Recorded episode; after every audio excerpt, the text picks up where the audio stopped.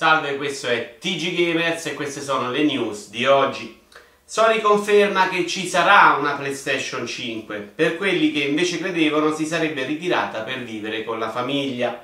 Square Enix ringrazia De Nuvo per i risultati ottenuti contro la pirateria. In fondo nessuno è riuscito ancora a craccare Kingdom Hearts 3. Un giocatore ha terminato Prey in meno di 7 minuti. Appena appresa la notizia, la nota catena GameStop ha abbassato la bandiera a mezz'asta in segno di lutto. Xbox One X è il miglior affare possibile per chi cerca potenza e performance. Chi cerca pure videogiochi provasse da Aeronix, che cazzo. Ueda ha proposto una serie di modifiche per il remake di Shadow of the Colossus. Sony si è detta entusiasta e le userà come prove contro di lui in tribunale. BioWare non sprecherà risorse con DLC narrativi per Mass Effect Andromeda almeno va apprezzata la coerenza. Per Yamauchi serviranno 50 anni a Gran Turismo su PlayStation VR per raggiungere la qualità della versione TV. È quindi ottimista di farcela per Gran Turismo 7.